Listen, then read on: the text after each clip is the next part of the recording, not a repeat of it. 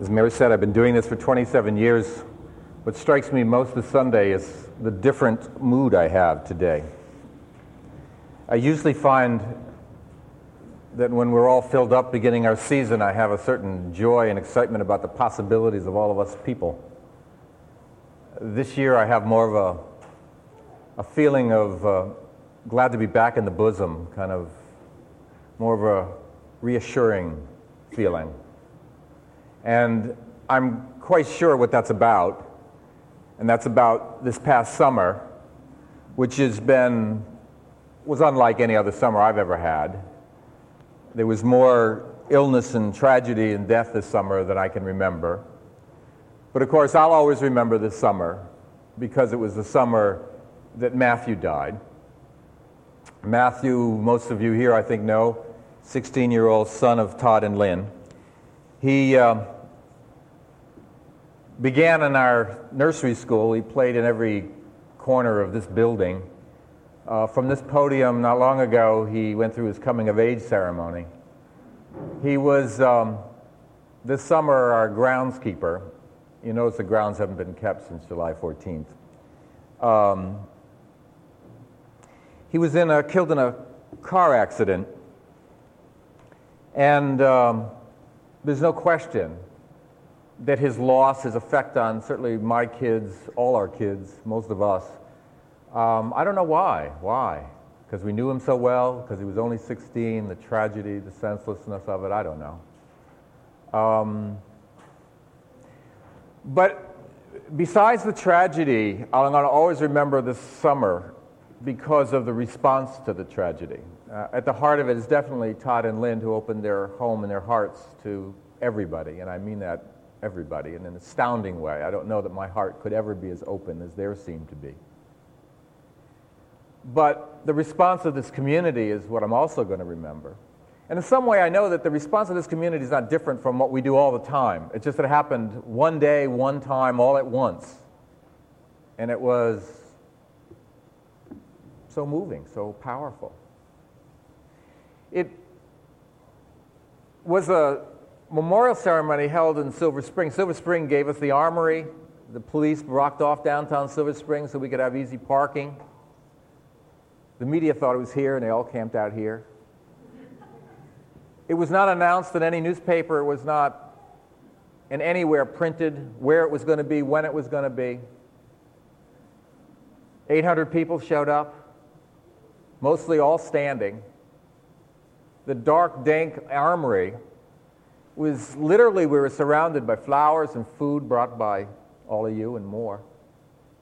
The walls were decorated with pictures. I mean, the only problem with the event was managing all the help that was coming just spontaneously. And then when it was over, it was completely taken away with so many hands doing so much. Really was an incredible demonstration of how people can care and take care of each other, how all the socializing, joyful times means we're also there for the tragedy. It was a celebration that included so many people having a piece of it that it really was clear that we know how to celebrate the good and the bad with meaning. But all of that is the fruit of this community. And while I'll remember it, it's not my task today to talk about the fruit. Today is about the tree, the roots and the limbs that nurture that kind of fruit. It's about the religious philosophy. What I'm going to ask you to do today is to approach this with your head and follow with me an argument for the heart, a philosophical statement, piece by piece. And what I'm about to say is not dogma, because part of this philosophy believes that people are born naked of ideas and that we have to learn and weave together whatever we learn in life to figure out how the world works. And that's a very individual task. either do it or suffer from your ignorance. But this perspective that I'm going to put out is a perspective that was the original spark for the original generation and has kind of been the thread through all of the community and all the things that this community has ever done. The spark begins after the Civil War and really with a young man named Adler, Dr. Felix Adler. At age 22, he had already attracted the attention of Ralph Waldo Emerson, who asked him to be the president of the Free Religious Association, founded the American Philosophical Association, colleague of William James, the father of American uh, psychology. He was for 30 years the chairman of the ethics department at Columbia, in his department with John Dewey, probably the foremost American philosopher of this century.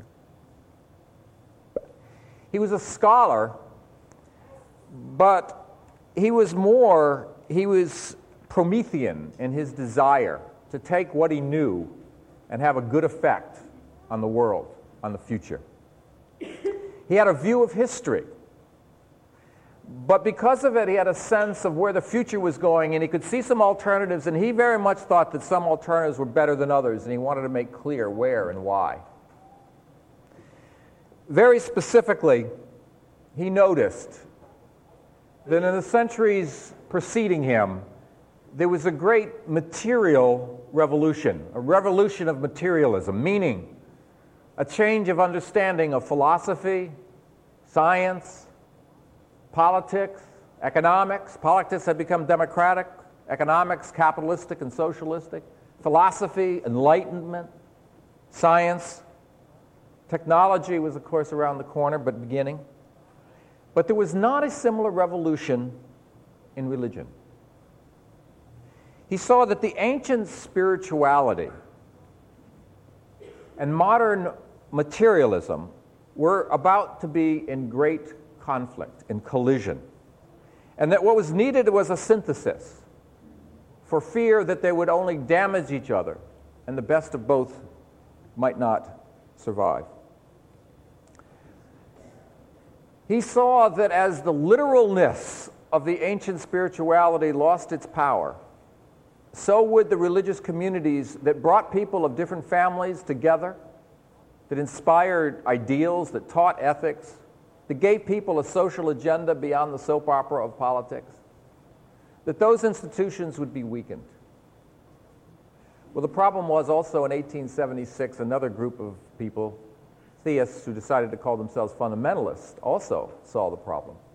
And they organized, and they're with us today as a very powerful force. The ethical philosophy, the common ground that Adler sought to build, was equally rejected by both sides. To the materialists, it was the, the materialism of ethical culture was just too scientific for the fundamentalists. And on the other side, the spiritual concern was too spiritual for the materialists. I happen to believe that we're now living in a generation where the ancient spirituality and the modern materialism has shown some of the weaknesses that Adler predicted. And that for us, his argument is more obvious to more people. Our time is now. When you look at the churches of America, polls show that only 67% of our people in the United States belong to them, and only 25% actually attend regularly. Two thirds of Americans claim that their point of view is secular rather than religious. The smaller group, the fundamentalists, are more organized, but they're not more in numbers. The church decline is a decline of what they call, when I go to minister meetings, brand loyalty. People switch churches because the parking lot's more convenient now. Churches no longer list their denomination, the more successful ones. Success is because of the humanistic programs. They hate that word, but they, I mean, how good the choir is, how good the Sunday school is, how good the community is, is what determines why people go. And yet we look at the world and what we see is religious war. And it's not just really religious war. Underneath it, it's a war with materialism. Eritrea will not allow any money for hospitals, for schools to come from outside the country. Because they see that their religious spiritual culture will compete with whatever material culture, whatever strings are attached to that money, and they don't want it. They're isolating themselves against the secular world that we live in. There's a war between old time religion and modern secular material lifestyle.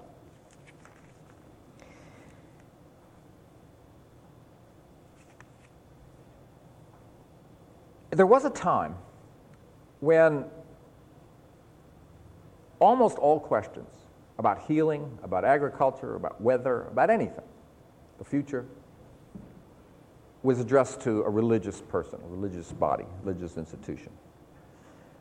But in the days of science, economics, and politics, there are so many other places that provide us with much more precise answers that fewer and fewer, fewer issues and questions are being brought, brought to church, so to speak.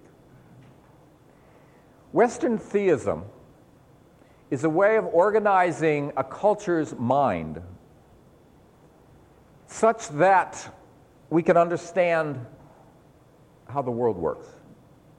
But it was designed for a population that was illiterate, it was, didn't have a concept of reasoning, that communicated with each other by telling stories, poetic epics, that contained hopefully great wisdom and sometimes some ignorance, sometimes good intention. But the mind that was being addressed was a mind that saw the world in three levels. There is this flat earth, underneath we have an underworld. Bad things erupt from there. And above we have a sky, a heaven world. And that's how the world is organized. But in the modern mind, it's not organized that way. So the notion that was once so literal that there's a man, a father, on a chair, on that cloud, outside the window, right now, listening to not me, but your thoughts and deciding what he thinks about it. That was a literal true. But for those of us who've looked above the cloud, at best we have to make it a somewhat abstract, somewhat invisible, as it was not invisible to the mind that accepted this idea.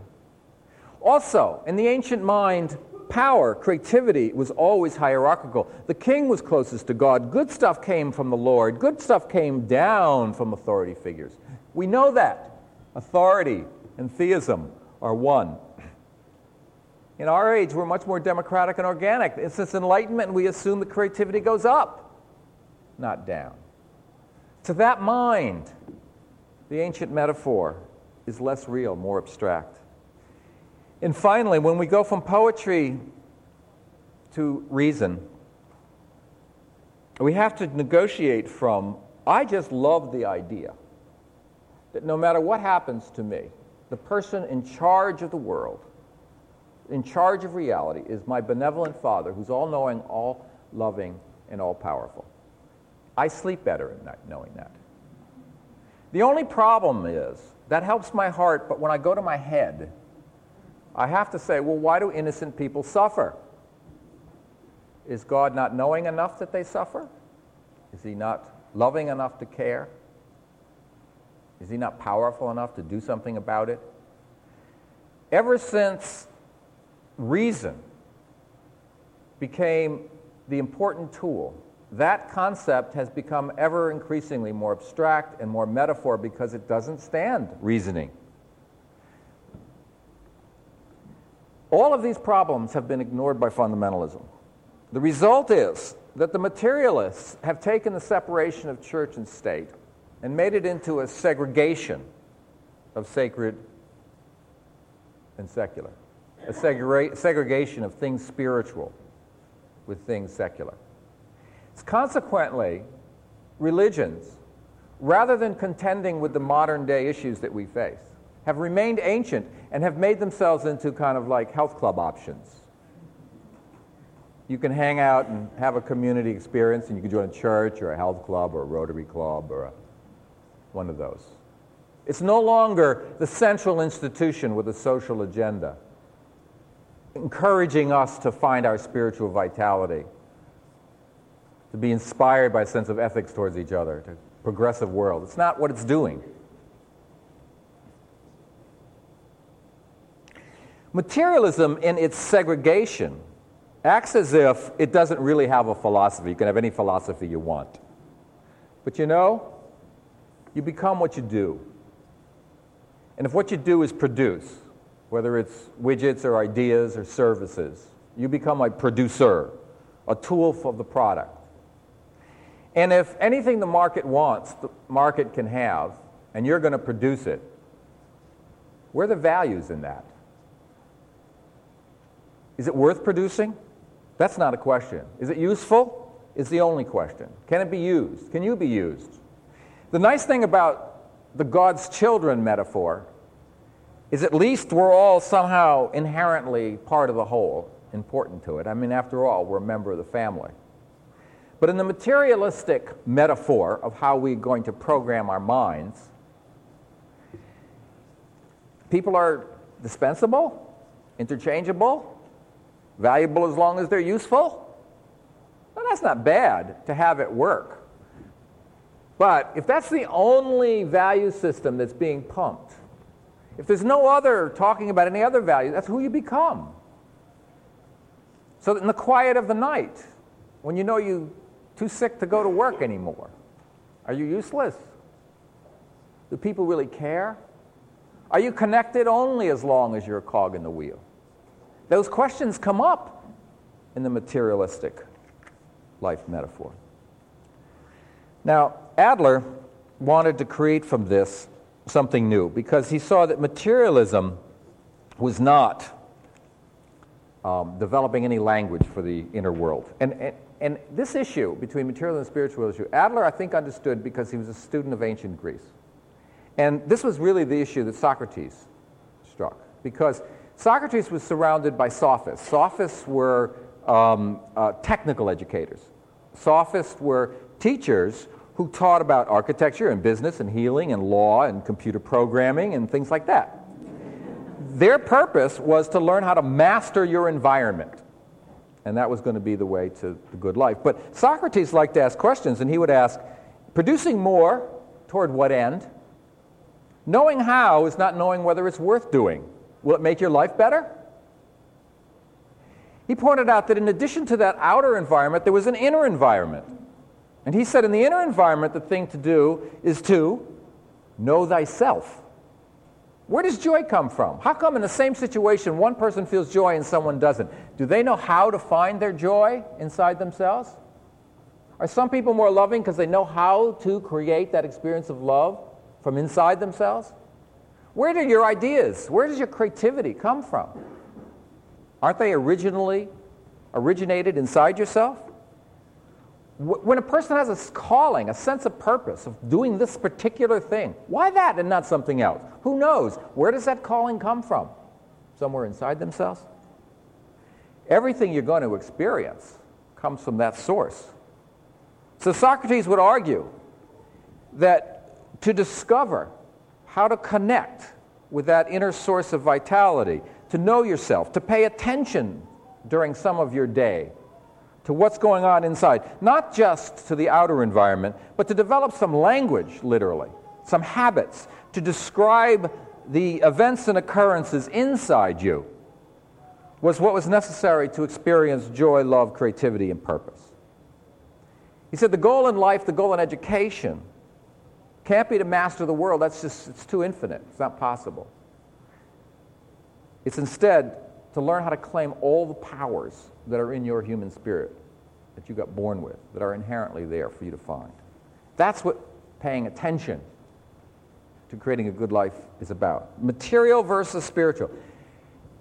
When Adler began to do his synthesis, I, for me, a, a, a, an important turning point because for many of us, and I have to say I was included, trying to sort out, um, uh, escape, if you will, from a, the kind of the ancient spiritual metaphor, which I, uh, most people seem to believe in, is like I, it was a pushing off toward things more material and secular. But Adler went to Rome, and when he was in Rome, he liked to visit cathedrals, and he visited them early in the morning before people got there, and it was still dark. And he could hear somewhere in the darkness a woman, and she was talking. She was talking to the saints, saying all the tragedies that had recently befallen her, befell. And she was asking for some divine intervention to help her. And as Adler could hear her talking in the dark, he thought, like, how strange. I mean, there she is. She's speaking to nobody, expecting some grand response from nothing. How sad. And then he began to think about all the centuries upon centuries of human beings who had similarly talked into the air, expecting some grand divine intervention. And then his mind took a little turn, and he thought if a person was to assume that all of humanity was perhaps insane, was that person sane? That maybe in it all, the task was not to debunk, but to find the kernel of truth. And that became his mission. He was a student of Immanuel Kant, and Kant, among other things, gave us a new understanding of how the human mind works, particularly how words work. All experiences only happen inside of each of us, inside of you. I'm never going to experience how you experience even color, certainly not life. Your experience is yours. The only way we can find out whether we have even remotely similar experiences if we create a symbol and say, oh, I was feeling this now. Oh, yeah, me too. And we begin to get some kind of sense that what's happening in you is approximately what's happening to me, sort of we think, because we call upon the symbol. But if I say to you, Emasaganalahu, Joe knows what that means. Unless you know Amharic, you don't know what I said. There's no, there's no common experience because the symbol we chose does not unite our experiences.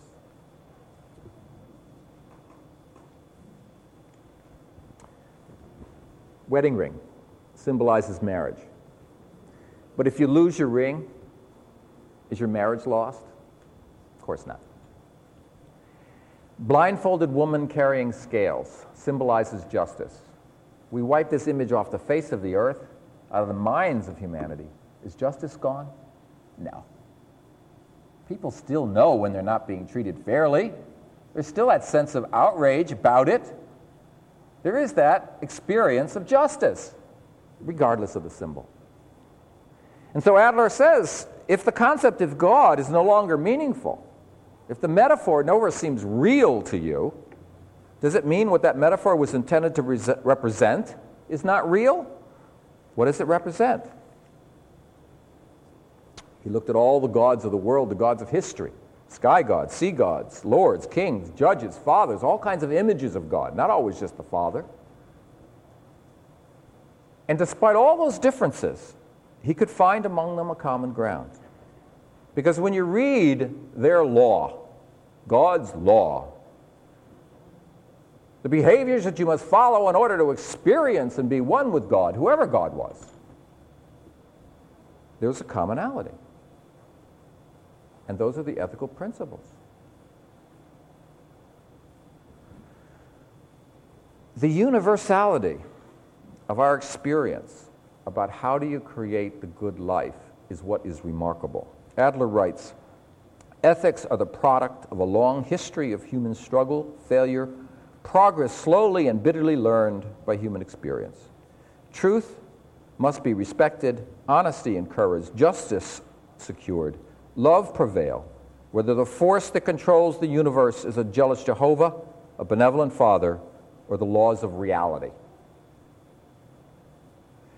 Adler suggested that, at least in English, God would be better spent, spelt with two O's. And kind of like, for those of you who like Myers Briggs, we could be talking about a, a thinking feeling, a, a, a Platonic Aristotelian split.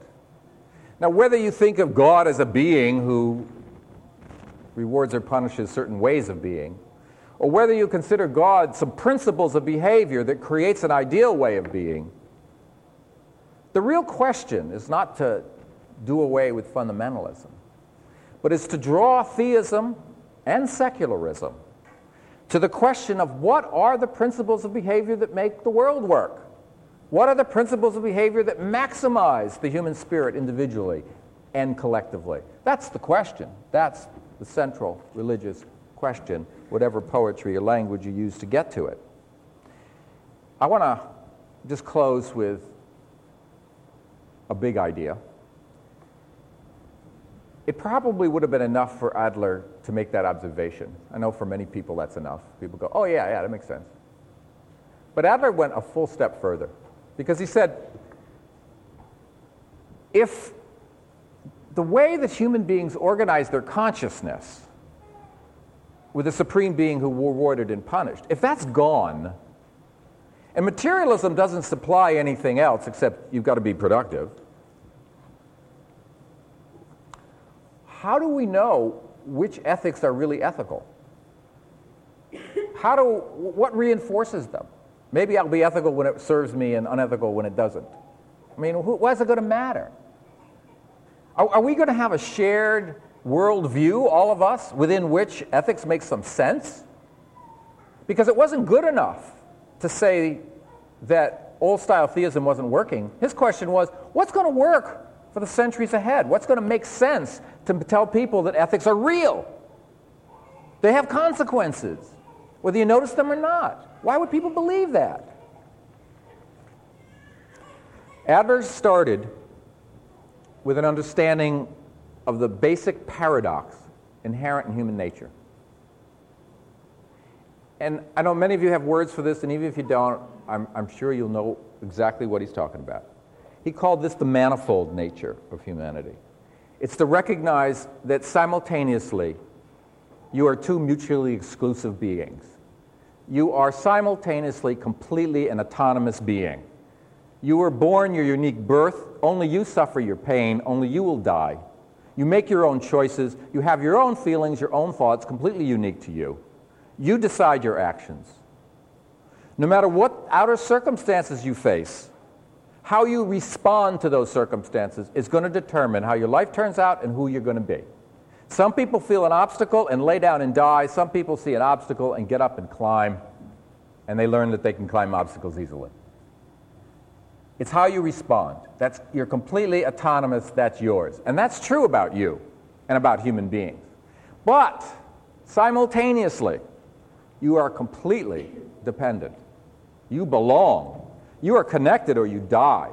You're born into a family culture that either feeds you, holds you, or you don't develop as what we call a human being. Your, your, your, your culture either nurtures you and empowers you, educates you, or not. It gives you opportunities or not. We are domesticated animals. We don't survive by taking from nature what we find and what we get. We relate to each other. We're dependent upon each other for virtually all of our daily life. If our larger society fails, we die. So the problem we have is how do I serve my autonomy? How do I make sure that my vitality, my creativity, my perspective is fully out there and present and not crushed? And yet at the same time, how do I make sure that the culture I live in is one which is being well taken care of, well served?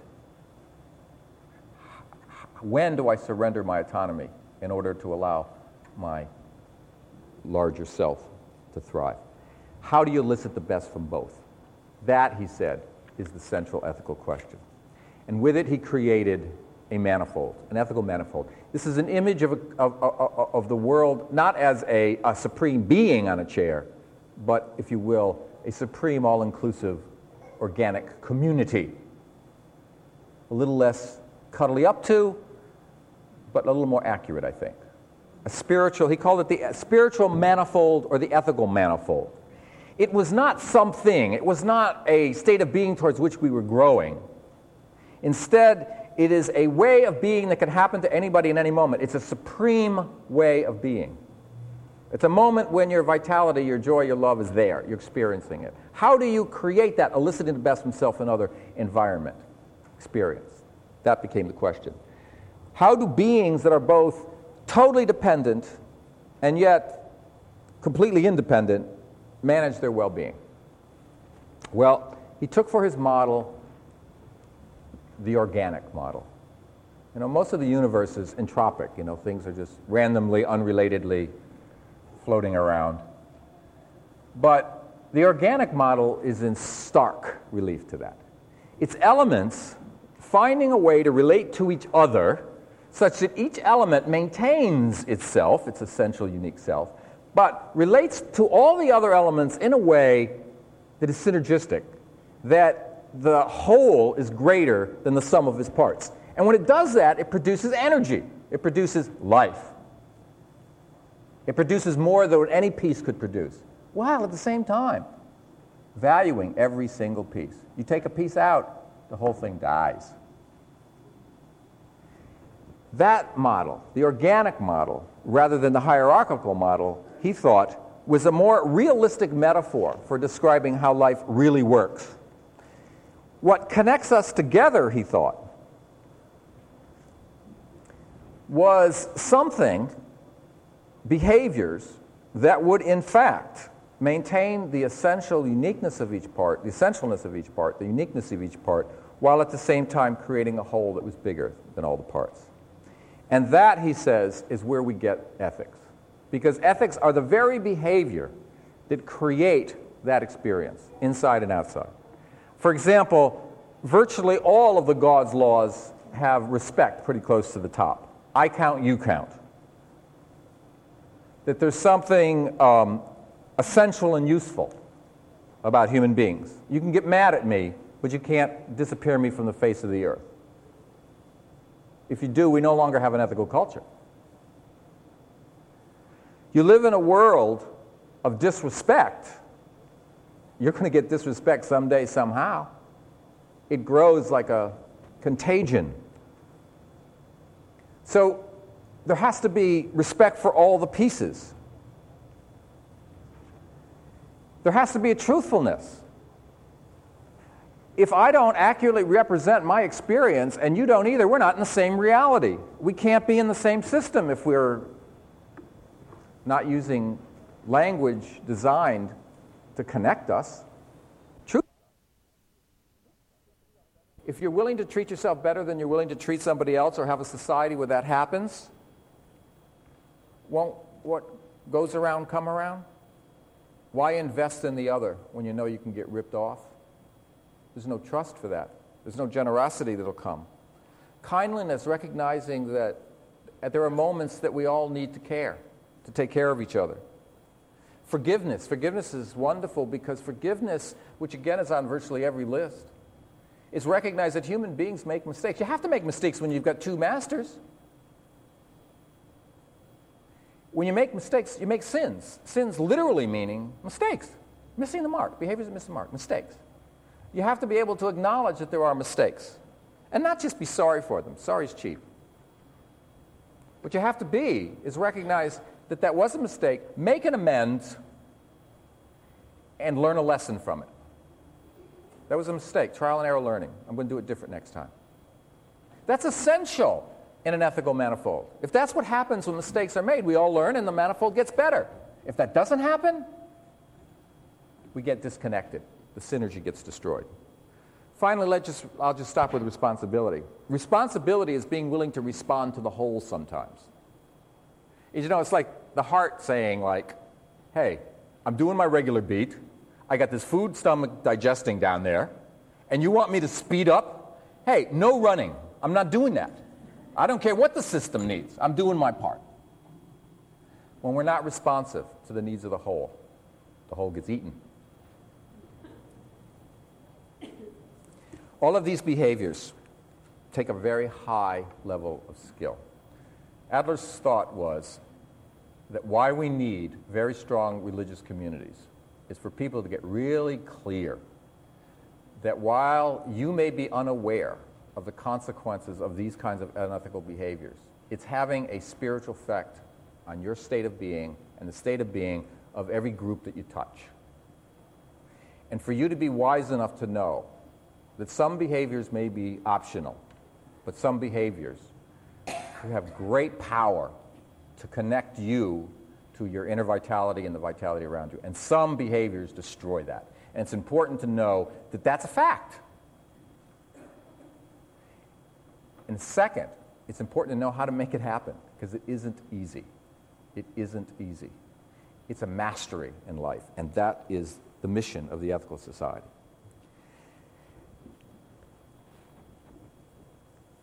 The reward, I think, is a reward that I know that some of you felt this summer, even in the most tragic moment. And that is when you have a moment in which people are really are connected synergetically, it feels terrific. It feels like nothing else. And if you've ever had it even once, you know it's real, you know it's there. And it's that feeling, not about worshiping a supreme being, but learning how individually and collectively to create a supreme way of being. That's what we're doing here. And frankly, I think it's a very pretentious thing to try to do. But hey, I'd rather fail doing that than doing virtually anything else. And I'm really pleased that other people want to try that. This is the beginning of our season in which our theme is creating harmony. And what we're going to try to do is take on not the theoretical question, this ends the theoretical part of our year. The, we want to take on the how to questions. How do you create harmony in a real world? And we'll do it piece by piece. Next week, Mary Harmon will be speaking on the benefits, the fruits, what one ought to get from a community like this. And we'll complete this September with our newly elected president, Donald Spears. Do you know Donald Spears? Stand up, Donald. He's our newly elected president, Donald Spears.